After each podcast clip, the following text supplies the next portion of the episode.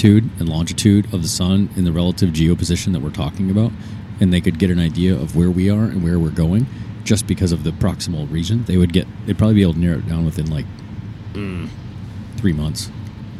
I just have three letters to say. NFA. SKC. Sky is clear, buddy. Winds are low. We should be up there, not down here. Soon enough. Maybe. One day, if you ever I get might- an F thirty five Raptor, I will be your co-pilot. I might just have to take you for an exploratory mission so that you're not so nervous. Actually, I just want you to get a decommissioned F fourteen Tomcat so I could be Goose. Have you ever Don't seen hit that? the ejection seat, but because I know how that ended. But Yeah. um, It's an I do want to expensive like landing. you know reach up and like I don't see him. He's under six. I'm looking for him, Mav. Like where? I don't see him. Technically, I should be Maverick, so I need to learn how to fly because you look more like Goose and I look a lot more like Maverick. But Goose dies. I won't the Wait, we ejection probably seat. shouldn't have said that. I won't pull. Yeah, spoiler alert. In reverse. Did you know that all these municipal airports that you can land in go, you know, in their little lobby area has a, it ha- oh, always has like a velour couch, like from the 70s, that orange plush, whatever. And they have a, a VCR TV combo. And Top Gun, 80% of the time is in the VHS player. It's wild. I mean, how many people would have started? It makes complete sense.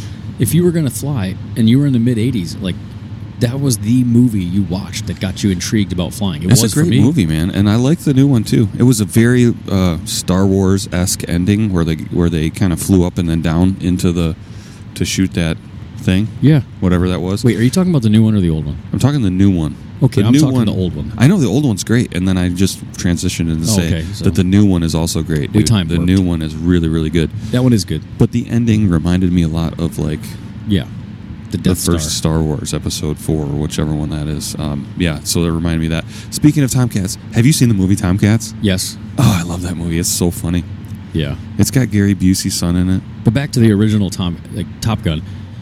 Raise your hand, even though we won't be able to see you, if I can you were you. born somewhere between 1970 and 19, eh, probably more like 75 to 85, and you decided in the early 90s, I want to be a, A fighter pilot. pilot. Yeah. that was basically every single kid that I knew at the time. I mean, I had my in eighth grade, I had my application to the uh, Air Force uh, officer program and the Air Force Academy. I had my letter written and tried to get all my. Uh, I got my recommendation from a governor and or what was it, state legislator and all this other stuff, and then I realized, oh wait, you can't fly if you need glasses, and that was right around the time I figured out I needed glasses. I'm like, this sucks. Yeah. So- when I was a kid, I think I And then it changed. the most prevailing thing I wanted to be was a paleontologist because I thought dinosaurs were awesome. But man, I'm glad I didn't do that because that would Yeah, be did. boring. I went that. I went that too. I bought a paintbrush. And I used it to scrape dirt off of stuff, thinking I would next thing I unscraped was going to be a dinosaur bone. I would sit in It the wasn't. driveway looking at rocks and like for looking for fossils, and then it turns out like just about everything is a fossil. Like when you look at rocks, you're like rocks are cool. And I got into rocks for a while, and uh, there was a certain gravel company that was local that um, that would d- come and dump like I don't know river rock or whatever. And man, you could find some really cool like legitimate fossils. I don't know how old they were, but you could see like little shells and snail stuff like that. So Mhm. it was pretty cool. I don't Did know. you ever get into the arrowhead searches? Because I lived on a Yeah. farm, so obviously, whenever you see a mound, you're like, "Oh, those are Indian burial ground." So you'd go over and you'd start digging through the rocks trying to find an arrowhead. I never found a real arrowhead. I don't think. I don't mean, either. I found rocks shaped like arrowheads, but they weren't knapped or anything. So, um, okay. So I had an idea for a topic. If you're ready to get. Oh, yeah, I'm ready. Okay. So we hear this word all the time, and it's been said a lot lately by people. Um, we hear the word game changer, and there's actually a product called a game changer. But I thought, how cool would it be if, from the beginning of our journey, we went back and thought about what were things that we encountered, and when we encountered them, it might not have been when they were released, but when we encountered it, we thought this is a game changer Well, for what good- we do. This is a good topic. because I can think of a few, and I feel like once we start talking, yours might be Oh, yeah, similar. six. and then then Uh, it might make me think of a few more. I already have a lot, um, but now I'm just going to go ahead and get it out of the way. Man, this was a good one. Yeah. Um, because I think this is a cool. I like it because it's open ended and yeah, it gets is. people thinking like, do I underappreciate this this technique or this Yeah, we whatever? You know, we all know what a game changer bag is. So do you underappreciate your game changer? Because I legitimately think it's got to be near the top, if not the top thing in my bag. That is a legitimate game changer. If you started shooting in 2018 and onward, you almost don't have an idea of what how What it was big like before. a pivotal difference Yeah. was it was to have a game changer versus before. And I started in 19, but I started shooting before that. So I was shooting from 2010ish, 2012 onward, and the differences. I mean, my first bag, rear bag, was a a sock with airsoft BBs rolled inside of it. It was four tube socks. It was a tube sock with sand, and then stuffed inside of another sock, stuffed inside of another sock, going the other direction. You keep doing that, and then you just use a zip tie at the end. I think Baker still uses one of those. More or less, yeah. and then then I switched it over to airsoft BBs because I wanted it to be lighter. And then I switched over to I forget what else, some other bag. I think I bought like maybe a tab gear or something similar. Um, and then in eight, it was I think it was eighteen, um, eighteen or nineteen. Say I had to have been eighteen. I bought a pint size. Yeah, pint size changer. game I bought a full size, and That's then what I you bought a had when pint I met size. you, so. Yep, and I used the pint size almost exclusively, and I was like, "This is awesome."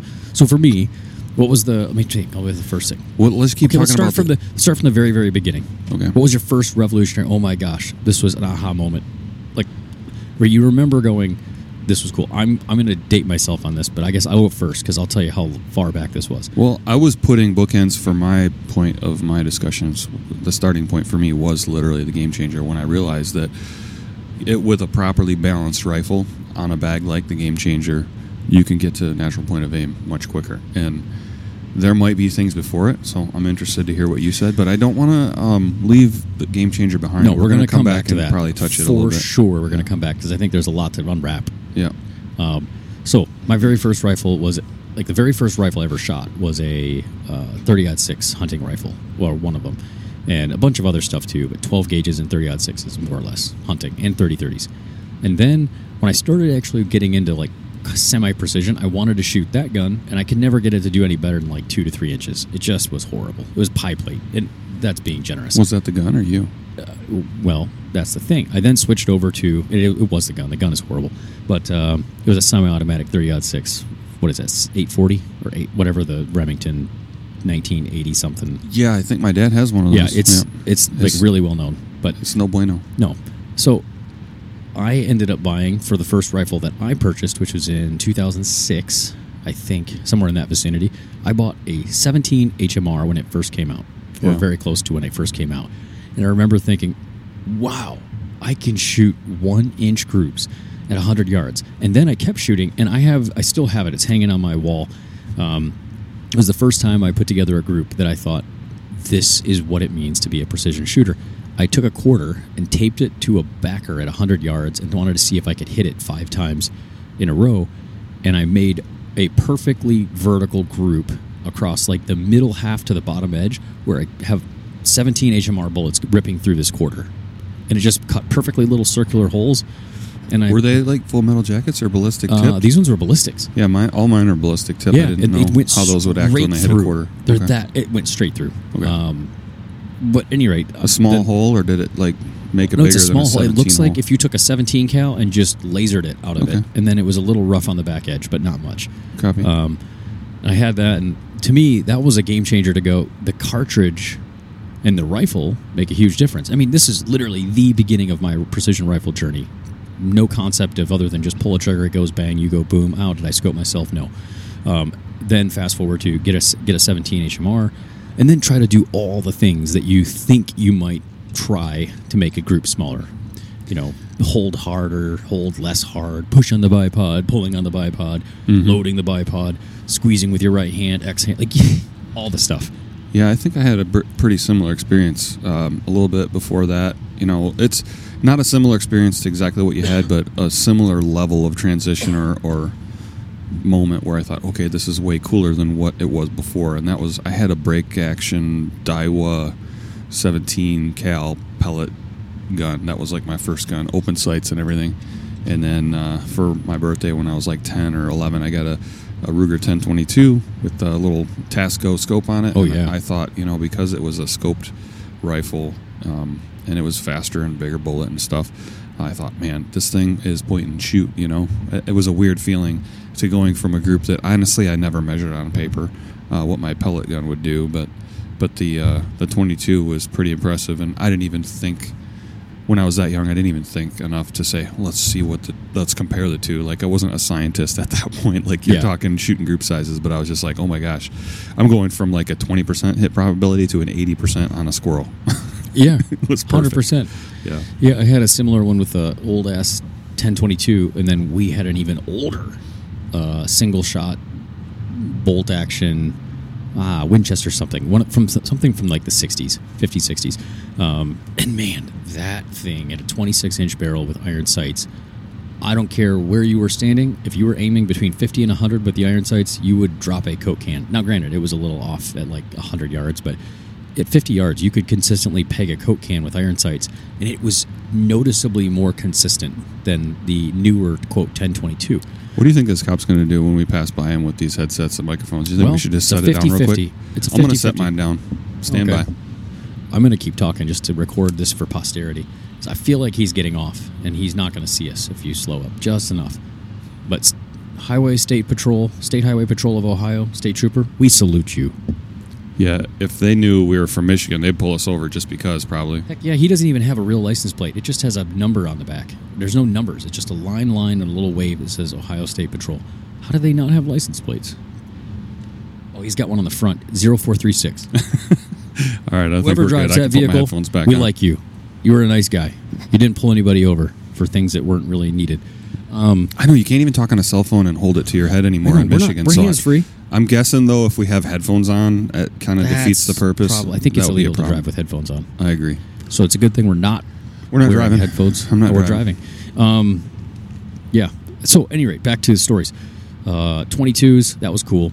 So, after I got my 17, I put a BSA Sweet 17 scope on it. I Oh forget my what gosh, was on I it. have that same scope I for know. my 17. It was like you know the drop compensating kind Oh, I know. where it tells you how far you're supposed to go, and you didn't know anything about it. You're just like, I remember dialing to the number that it said on the turret and going, "Oh, I'm not hitting. It must be off. Mu- Something must be wrong with this scope." And I just keep finkling around with a number of clicks in and Finkle? around it. Ray Yeah, Finkle? Ray Finkle, Finkle Einhorn. I would just keep dialing back and forth until I'd hit it. And so once I got to 100, then I'm like, I bet I could do this further. So I put eggs out and I went 150. Smack, smack, smack. Ooh, I wonder if I could do this at two. And part of my like routine, ritual fun was just grabbing a dozen eggs and then stringing them out downrange, somewhere between 150 to 200 yards. Once I'd clean 200, I would go out further and I'd start at 200 and go out to like three. I ended up getting out to 300 yards with eggs and pop bottles to see how many times I could hit them or if I could blow them up. And somewhere towards the end of that, I'm like, man, wouldn't it be cool if I could? I can see four, five hundred yards here, and then I'd try and I'd never touch the thing. Right? I didn't even know what I was doing. Um, then I bought a 308. It was a Weatherby, and I went, oh. I shot like a six-inch group at maybe 300 yards, and went, "This is awesome!"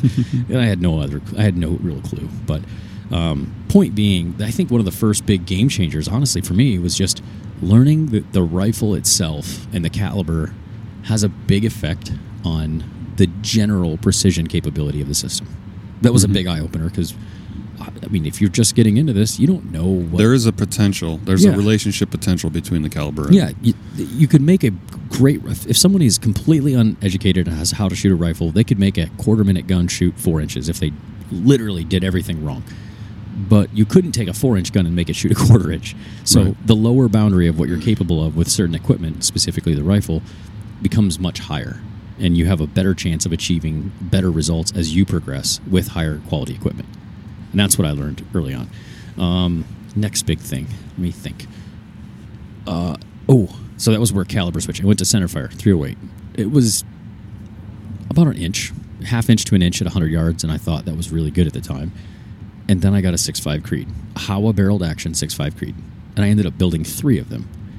And What does building mean when you have a building so 6.5? Howa is unique. Howa is just a off the shelf company like a Savage, but they sold one of the few companies that sold barreled actions. They were four hundred dollars, four hundred and fifty bucks at the time. a barrel and an action together? A barrel with an action was four hundred and fifty dollars. No trigger, or just just with a trigger.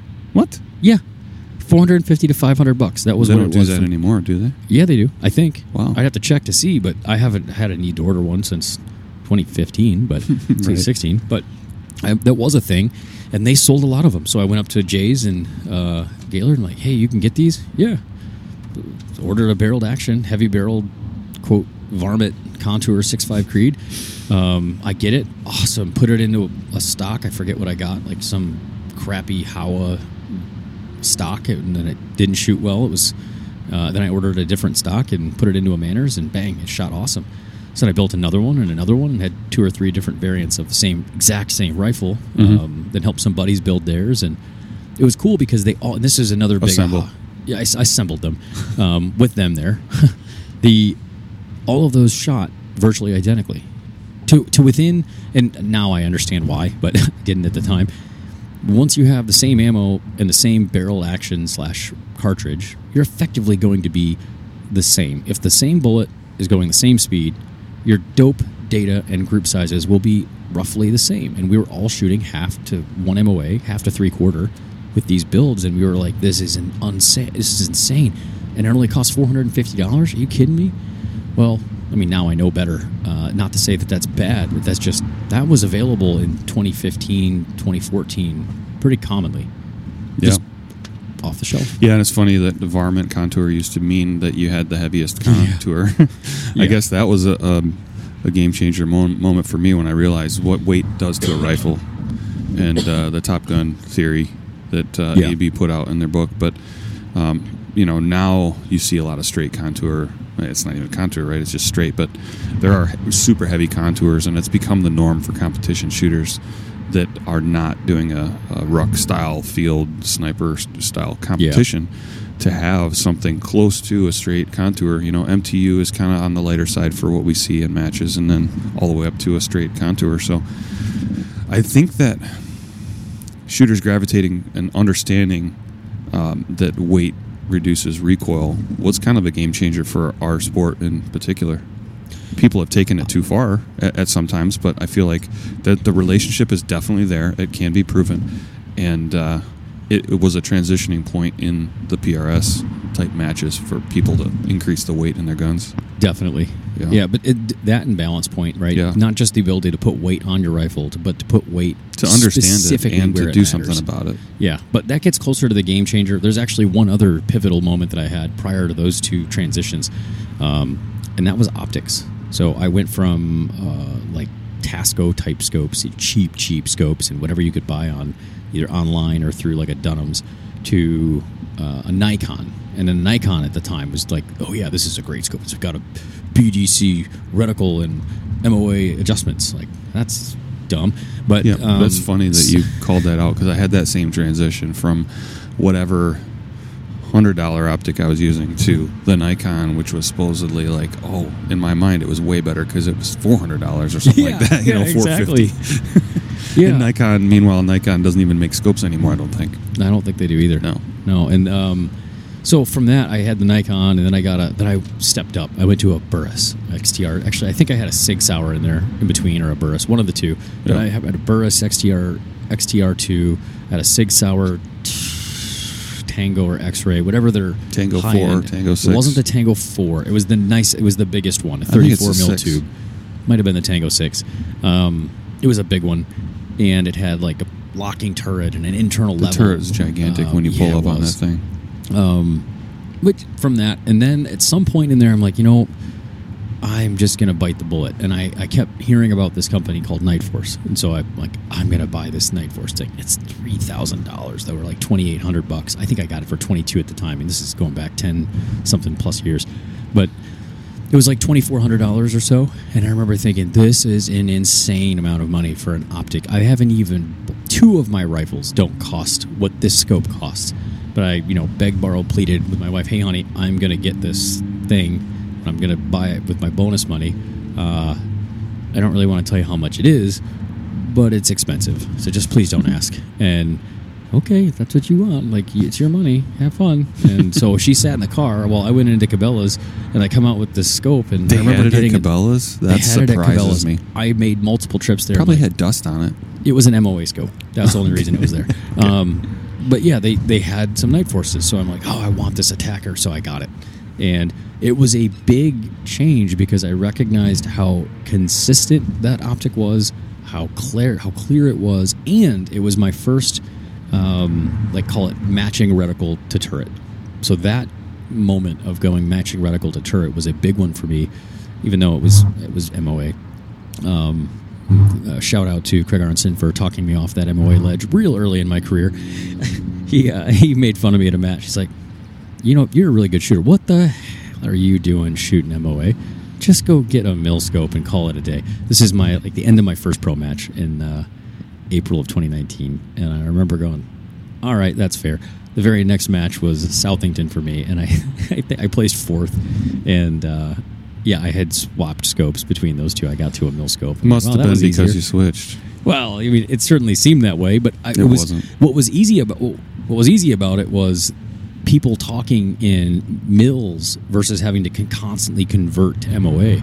It was a game changer for me to have to think in the same unit that most of the other guys were using, and I didn't. I didn't put two and two together that this could have been a lot easier, a lot earlier if I had just gone to the call it universal unit that we generally use because it's simpler and easier to understand um, from just an additive and subtractive standpoint. And smaller numbers are easier to use. So, Yeah, for sure. But so that was a big aha moment. Going to a high quality optic and recognizing the difference between a high end buy once cry once optic versus a bunch of baby steps that get you to someplace close to where you want to be, but not all the way there. Mm-hmm. I'm glad I I'm glad I did because I wouldn't have had that experience. But you know, to anybody else listening that's kind of in that I'm not really sure what I should buy next. Yeah, just not- save yourself the save yourself some money by just waiting a few months longer or maybe more to get to the exact product you want because it will save you a lot of time, money, effort, energy in the long run. Yeah, so something along the same timeline was the transition for me from six five down to a six mil projectile, Yep. and finding uh, the greatest bullet on planet Earth, which is the 105 hybrid. Um, and I've shot a lot of six mil caliber, caliber- calibers at this time. Uh, at this point in time, I've shot six six by 47. I shot six GT. I've shot Dasher. I've shot six BRA, and I'm currently shooting six BR. So the trend here is like starting with a cartridge that was a hot rod for the caliber, you know, that six Creed slash six by forty seven. They're pretty similar, and yeah, they're kind of like 3,000 to 3,200 feet. yeah, they're like below the two forty three win, but they're pretty close, you know, to, to giving you the highest, close to the highest level of performance. I mean, I know you can do a six PRC, something crazy, six, you know, whatever, jam it, neck it, neck something down, and put it in there, but. But for the class, like more of the hot rod type caliber um, for the six mil bullets, and then moving myself all the way down to the most efficient car- uh, caliber or cartridge for the caliber, being the 6BR. So that was another uh, game changer when I transitioned for me, uh, when I transitioned into being able to see rounds fly and see bullets land. Um, that was kind of like it.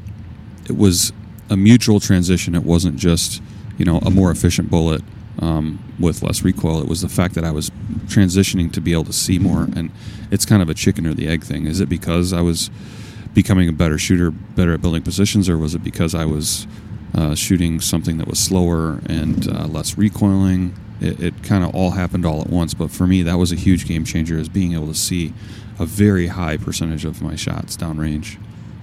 Yeah, I would concur with that. I had a similar time. I mean, I think we're both talking sort of 2019 ish to Oh, yeah. maybe 2020 ish. Um, I went from a 6.5 Creed down to a 6XC in the second half of 2019.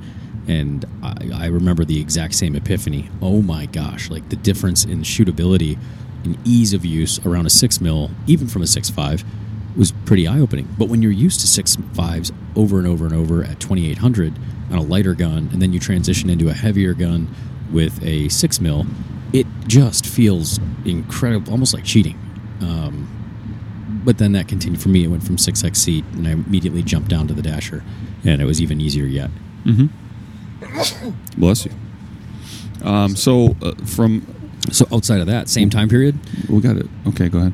Game Changer We got to get to the game changer. RCX. But that was my first one. I did go to the Game Changer in that period. So let's start with that, and then we'll keep moving forward. The interesting thing for me about the game changer is I did get a game changer. I Actually, picked it off at the prize, picked it off the prize table at my very first PRH match, which was LRSE in 2018, and it was one of those Cordura ones. Oh yeah, So when I, I don't even remember what I shot that match with, which is pretty crazy to say that I did not show up to that match with any form of bag that I would use that I would call a positional type bag. So weird. I probably had like a square block off. I, I got off of Amazon or something weird like that. Just a regular rectangular rectangular cube of poly beads. I cannot tell you what I did on a cattle gate. Like I don't even know. I don't remember. Like I know we shot one of those hay ring circular cattle gate type things. Yeah. I don't remember getting a very high score on it. We'll just call it a two. And I don't even remember how I attacked it. It was insane. Um, thinking today, going back in time, figuring out how you would build a position on that is just weird. Um, so I had the Cordura version, and then uh, Tom was there in the the paddy wagon, the meat wagon, whatever Yeah. he calls that thing, and he opened up the back of it, and there was canvas game changers, and I'm like, well, why would you want canvas? I already have the Cordura one. Um, it took me three or four months to even try the canvas one, and I was like, okay, canvas was a game changer for the game changers, like Yeah. um, and then taking the beads out and putting sand Yeah. was another game changer. Oh, and even in between there, the original game changer, you couldn't change the fill easily. You had to Oh, cut yeah. the stitches out, dump it out, Yeah. pinch it, hold it, see, yep, that feels about right. If it was too thick, and then you would modify it. Adding the zipper was the game changer to the game changer. Then it was a zippered game Then changer. Yep. Now it's a pour spout, which is even Even more game-changing. more, more more of a sure thing. You know, you're not gonna you're not gonna come unzipped. Um, but uh, changing from the Cordura to the wax canvas was a game changer. But also starting to manipulate the sizes because there was no um, Yeah. mini one. You, you, when you were talking about, there was no Pint mini size. one this year, pint size. Um, that you were talking about that you started with. So I had the full size, and then the pint size came out, and then um, long after that, the schmedium came out. And the, the weird thing about the different sizes, not the weird thing, the interesting thing to note is that they the no, the nodes or the lobes, they're different heights. Like if you go back and look at the pint size compared to what we're shooting with the schmedium slash plus one, they're different. Like they have a different. They're not just an, a, a straight up like scaled down factor. So they do legitimately have different purposes, or they're better at slightly better at certain things than others. But the game changer, the next game changer for the game changers for me was the different sizes that you had options with, and what you could, how you could manipulate it with your hand, and then the fills, and then the the different canvas um, thicknesses because they started and they grabbed whatever canvas they could find and, and now I think they've really honed in on the most flexible possible canvas but also you know still being durable yeah. I remember them being very crunchy and crinkly at first or or the opposite being like almost vulnerable like so flexible that you could set them even on a stone on a rock pile and they would come back looking a little bit pissed off at you you know yeah. Yeah, the uh, game changer fill and moving from poly beads to sand was a I th- I think the waxed canvas style bags with sand fill are the most incredible get change in our sport um, in terms of what it means for realistic, real world, usable precision. Um, I, I think it's it can't go understated, and it can be understated way too easily. I'll say it that way, um, because can't, can't be overstated it can't be overstated. But I think most people understate it. Like, yeah, I use a game changer with sand. Like, no, no, you don't understand. I just practiced this weekend with a full size game changer with poly beads, and it worked great. But it was takes more it takes a lot more effort to stay consistent versus a sand filled bag. And uh, now, at the downside being, the sand filled bags tend to wear at a faster rate. They get wet. They're very hard to use if they're wet. So there are some downsides. But for the for the practical purpose, that system allowed you to let a rifle get dead stable with no additional wobble. Takes there's no heartbeats, like just all the things. And all of a sudden you go, is this like this feels like I'm shooting from a bipod? Mm-hmm. and it is for me at least it's as good or better than a bipod more often than it is yep um, without a bag and just shooting from a bag and bipod I, I prefer shooting off of a bag Yep. So then we got the Area 419 uh, Yeah. creation and Gray Ops. It made similar plates, the gamer plates, and uh, attaching. yeah the first one was the rcx um, excuse me the first one was the rail changer that rail changer with the pint size where you could put the spigot through the top slot and hook it to your rifle so that you had both hands free to just pick up the rifle with a bag attached which also spawned out of the idea. The original game changer, the OG, had straps that you would slide it over your barrel system and cinch it down. Well, that was nice, except you know you don't want to have to take it on and off, and maybe you just want it small so you could get on certain barricades easier. And so I used the rail changer, the spigot, to get on a rifle, and that was what really helped me understand how to become efficient with my motions. Because once I didn't have to and it, it's taught, it taught me the valuable lesson of focusing on one area of practice at a time. I used to, you know, you have to pick up your rifle, pick up your bag, and it was just sort of like, well, that's what you do. You pick up your rifle and you pick up your bag. They're two separate hands, and you just do your thing. Once I got the rail changer and realized if I don't have to do that, look at how much faster I can transition. And then I thought, well, whoa, whoa, whoa. I bet we can optimize our footfalls to be more efficient here, which I did become more efficient, not thinking about the bag. And then when I would decouple the bag, all of a sudden I'm I'm slow again. Ah, so my my speed is not coming from just footfalls. It's also all the things that happen while I'm putting and placing a rifle. Let me focus on that independently. Bang! I became a much better shooter very very quickly when I realized how to practice those things independently. And the, R- the rail changer from 419 was one, the first product that truly gave me the idea to start working independently on those two skills.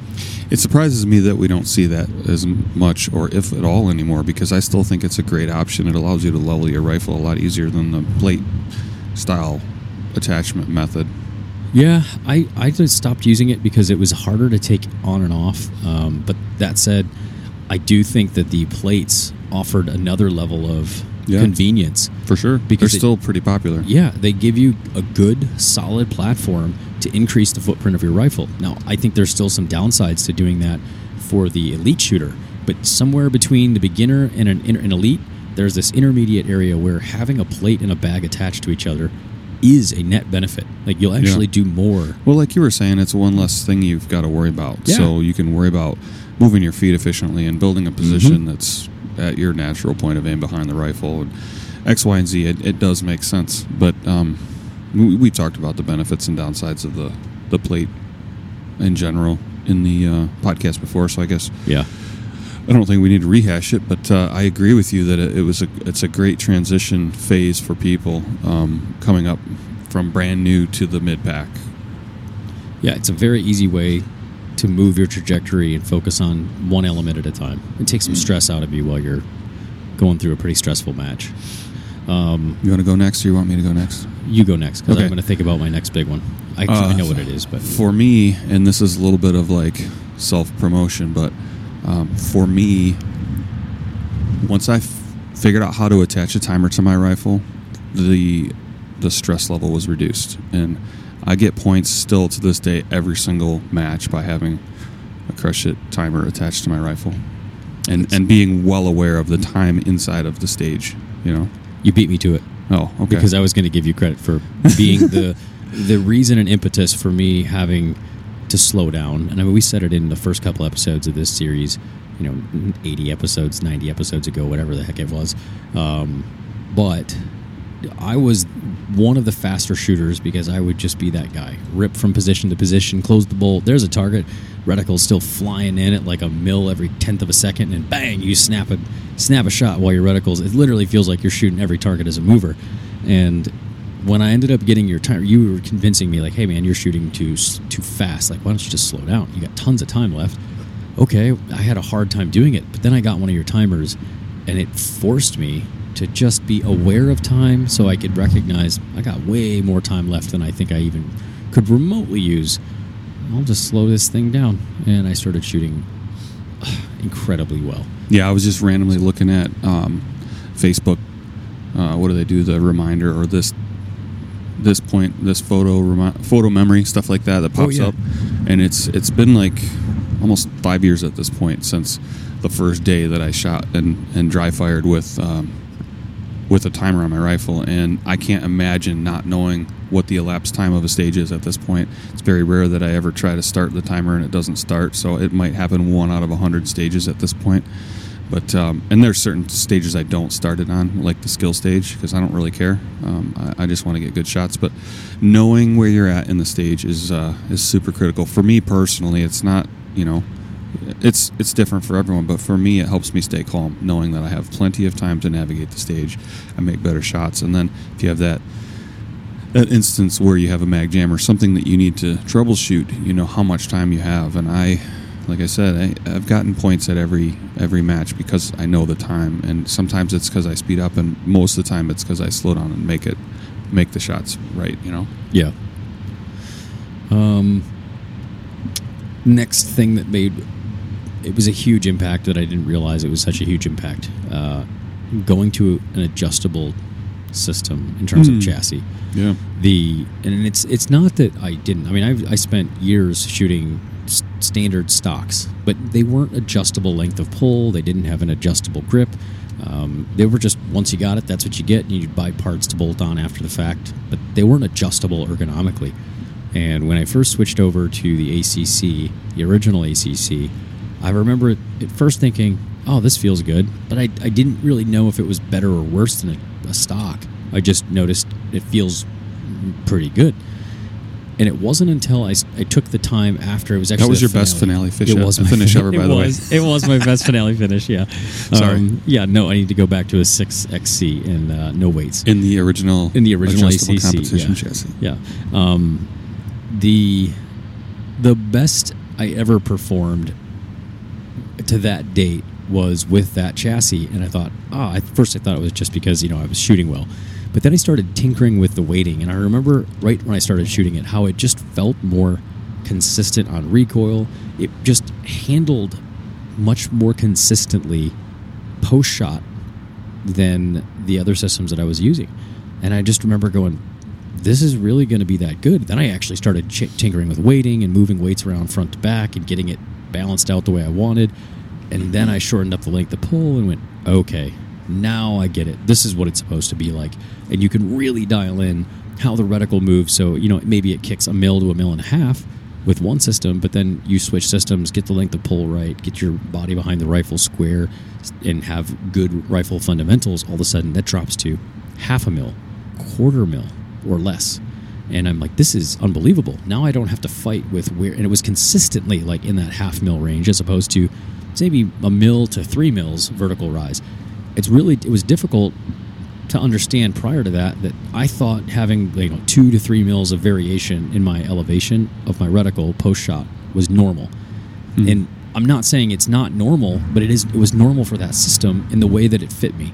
Then I switched, got something that fit me better, and all of a sudden it dropped to half, and I had plus or minus like a half a mil from that. And now I'm always looking in the same spot in my reticle for the target, and suddenly I see more.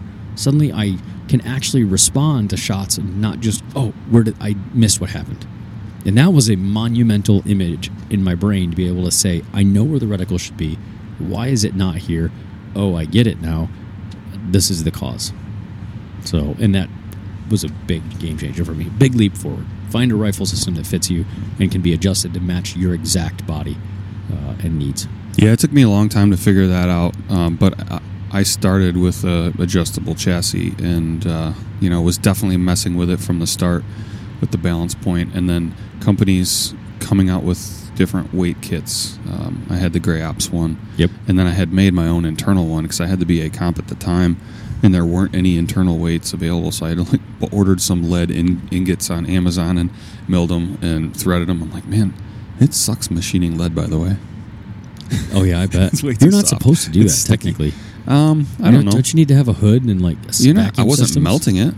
I was just But throwing lead chunks dust is worse of than. No, there's no dust involved. It's like you're you're milling chewing gum and it's throwing it. It mainly gets mainly just gets built up on the mill. You know, you Oh, want like a two flute something and low RPMs and just force it. Anyway, I don't recommend it to anyone. I do not. Don't do it. Don't do it. It, it, it took way too long. I could have just hammered it in there and it would have stayed in there. Um, that would have been fine. uh, but anyway, to to the point, um, once I figured out that, man, this rifle recoils much more consistently when it's resting on its balance point on a game changer bag that's sand filled. Um, then the goal became like, how do I get my rifle to balance at that point? And there wasn't a lot of options at the time, so people were bolting weights on the outsides of their chassis and, and you know coming up with ways to put weight on their rifle.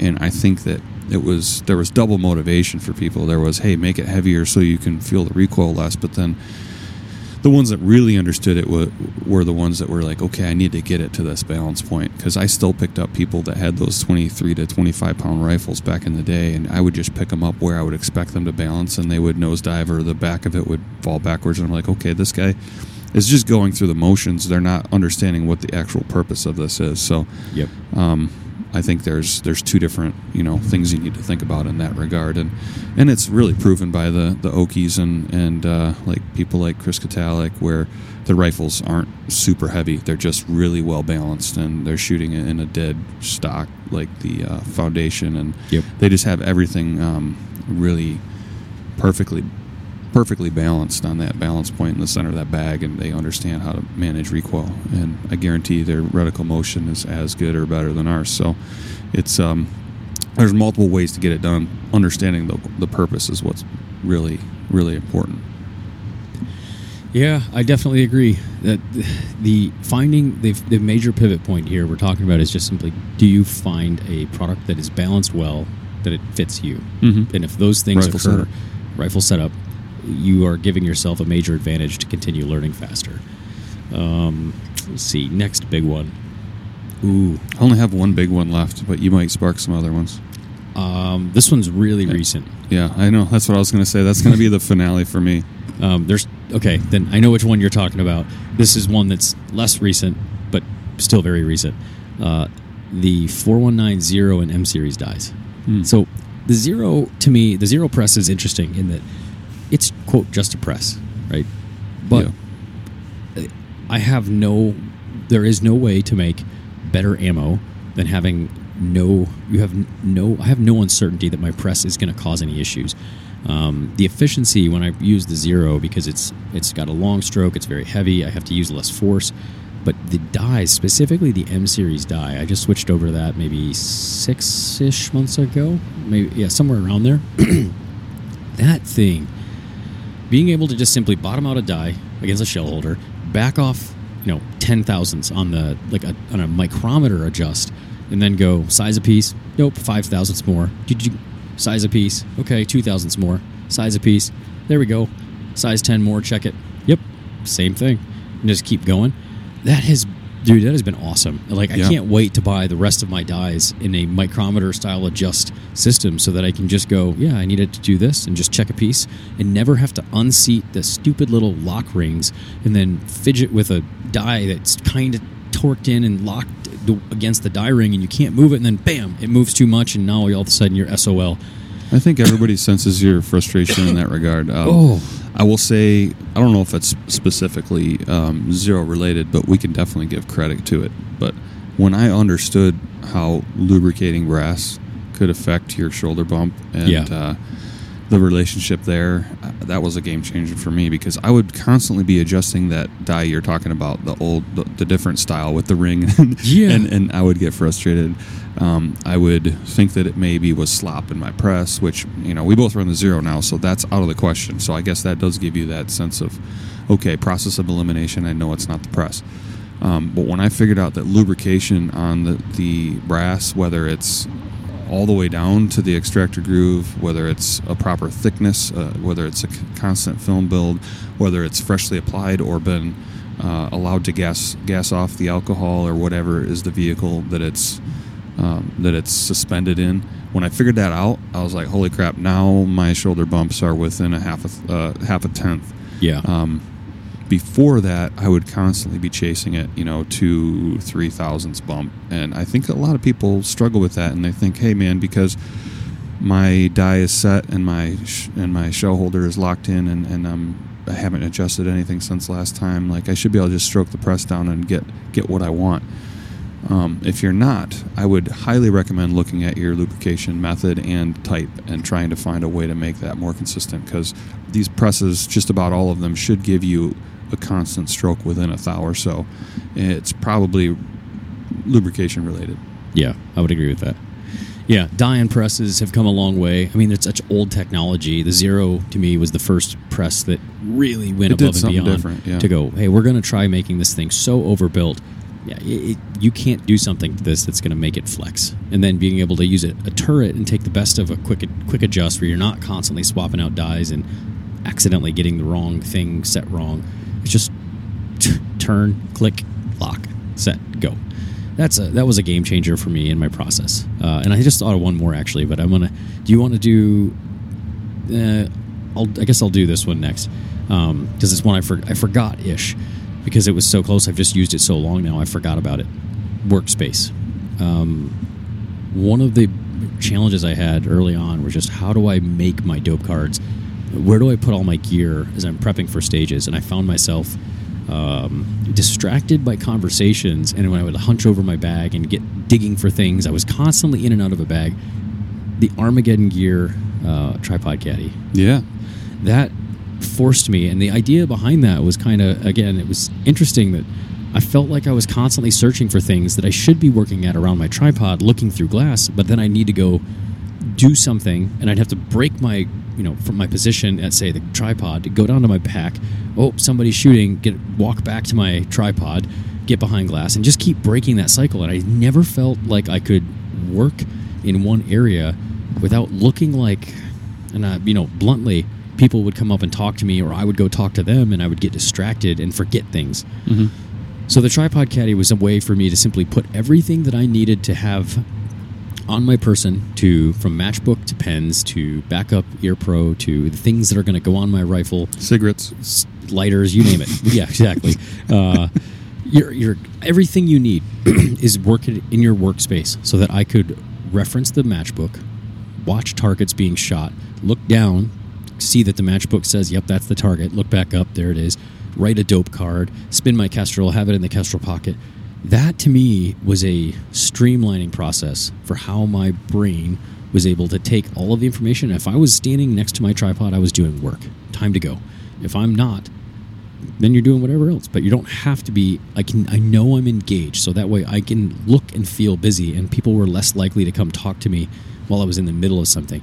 And that was a really big moment for me uh, personally because it it gave me more focus during a match to have that hey it's it's focus time now okay it's buddy time talk time go have story time when you're walking away from your tripod No, you're saying the word personally.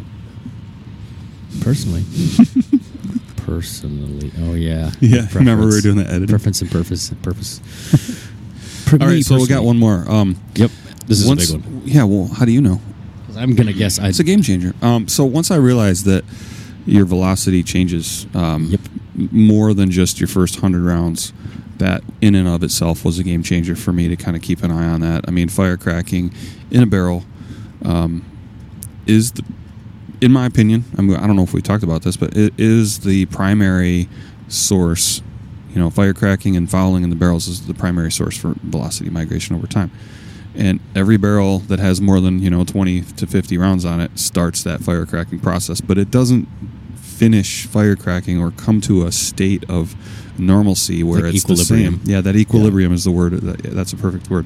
It does not get there in at a certain time. Like there's no threshold that says after 150 rounds you're done. You're Yeah. done fire cracking it's not like the little red popper on a turkey. No, no. And if you use those things, by the way, because Thanksgiving was way back, um, if you use those things, that way overcooks your bird. You need to get a thermometer and double check it. You know that's why a lot of these turkeys are dried, dry as a popcorn fart.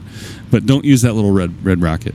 Um, uh, so once I realized that velocity migration is can be half of your barrel life, and that's an exaggeration, obviously, but I consider it to be uh, suspect until proven otherwise. That was a huge game changer for me, and so I was I was using I would never walk by a, a chance to check my velocity or my uh, zero, and you taught me that actually the very first time that I was very aware of it was when you won the um, Midwest back when it was the Midwest region and we were all lumped all Oh, together. yeah. You won the Midwest regional finale and the series. In we were at George's place. Yep. And you were there in the morning after we had already zeroed and shot the day before. You were there with headlights on the zero board right before the safety right. brief, shooting at the zero board. And I'm like, what in the heck is this wacko doing? And uh, it, it just started my gears turning. And I don't think it's essential to do that and to have that level of obsession with your zero and your speed to win matches. It's obvious it's not. There's certain people that don't feel the same way we do. But in my opinion, it gives me confidence and it helps me understand. It's like it's like you saying with the zero press that you know that your press is not the problem. Well, Yeah. I know that my my zero and my velocity is not the problem because I won't walk by a chance to check it. So that that was a game changer. The initial part of this game changer, the second game changer, was the new the new Garmin uh, chronograph that came out because now we can keep continuous tabs on our velocity. And Yeah. you know, who knows what the future will hold with the longevity and the the changes that that, that they're going to make with that maybe and in, in, the future and or the app that they have who knows it could get even better. But as of right now it is we, i think we called it a disruptor. It's like it's changing people's perception of what's possible. And yeah. that is the definition of a game changer. So that was way cool. Um, there's one more that i want to mention i think it probably gets it's so ubiquitous now that it almost gets no credit and it deserves a lot of credit. Perfect. And that's the sol- Kestrel with a solver. Yeah. The before that, I mean, you can use apps and you can create profiles, but there's something about pulling local data when you learn how to use it that in measuring the wind live and having an anemometer directly in your hand, you can go, "What's this wind?"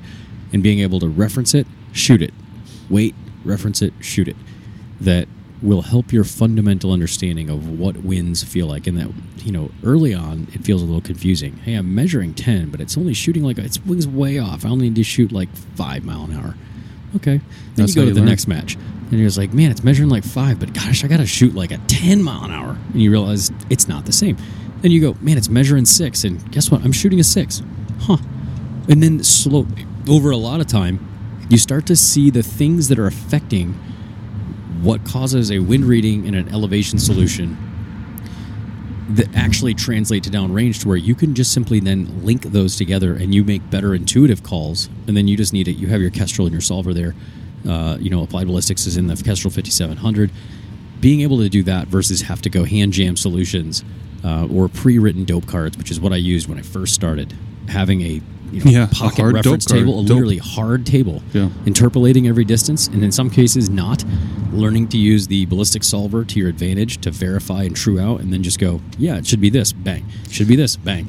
And oh. the, the reliable the thing about the Kestrel 5700 Elite AB is the reliability and the durability cannot be overstated. Oh, uh, we, we, use them. We use them in oh all elements. Gosh. You can drop them. I mean, I have seen a couple of Kestrels need to be fixed, but but for the most part, like this device is super complicated with an interface that's yeah. that's you know once you get used to it, it's pretty it's pretty intuitive. It takes a little while to figure it out, but but it, it has an interface with a, a intensely complex ballistics solver inside it that makes it seem like you know anybody can access it, and it gives you good data. Yep. As long as you put good data in, you're going to get a good ballistic solution, and it's it's robust. I, I, can't believe how. I mean, I've been using the same one for four seasons now, and you know, you and I both shoot on the order of 25 matches a year. Like every other weekend, we're shooting a match of some yeah. of some sort.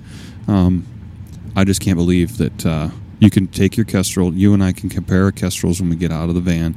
We're going to have within one degree of temperature you know the pressure is going to be very one percent hundreds if of it. if one yeah. different like there is nothing that gives me more confidence than when I open it up and it and it tells me that information because I've never seen it be wrong. Yeah, it doesn't get wrong like oh yeah it's three tenths off. It gets wrong like oh it's one one hundredth difference than what you really needed, and that's you. Yeah, that's your rifle system having uncertainty. It, it is incredible that that goes unstated that even if you look back, you know, hand jammed dope cards, verified uh, legit dope data on previous engagements, dope cards where you actually had to walk out and then hand write everything and then extrapolate, then transitioning that to a solver where you could punch in certain things and see how well it lined up and then just keep that. Is, I, I don't know that this sport would not be what it is were it not for those tools all the tools we've referenced. I mean, it's becoming better and better, but that was to me one of the crux of being able to hit targets that are very, very small with rifles that are very precise at distances that make you go, yeah, I wouldn't be able to do that. Yeah, I mean, we're reaping the benefits or paying the consequences of that, whichever way you want to look at it with yeah. the target size today. I mean, That's the target true. sizes are, you know, a, a, one MOA match is coming where every every target will be a, a minute, I bet. We're, we have got to be on the horizon. We'll call it a minute match. Normal, I would shoot it. normal skill, yeah. The minute match. Who's going to be the first to put it on? I don't know, ten targets, maybe one, miles to ten targets, sixty seconds, one MOA. Wow, let's do it. Ten positions. It's be an easy match to set up. Never take more than one shot per position. Let's have a this new skill stage that's that's minutes. That's that's a troop line in minutes, minute targets. That would be interesting. I bet you wouldn't run the barricade as fast if the target was a Ah, minute. You're probably right. Hey, I wonder. so if they legit, I got a here's a thought thought experiment.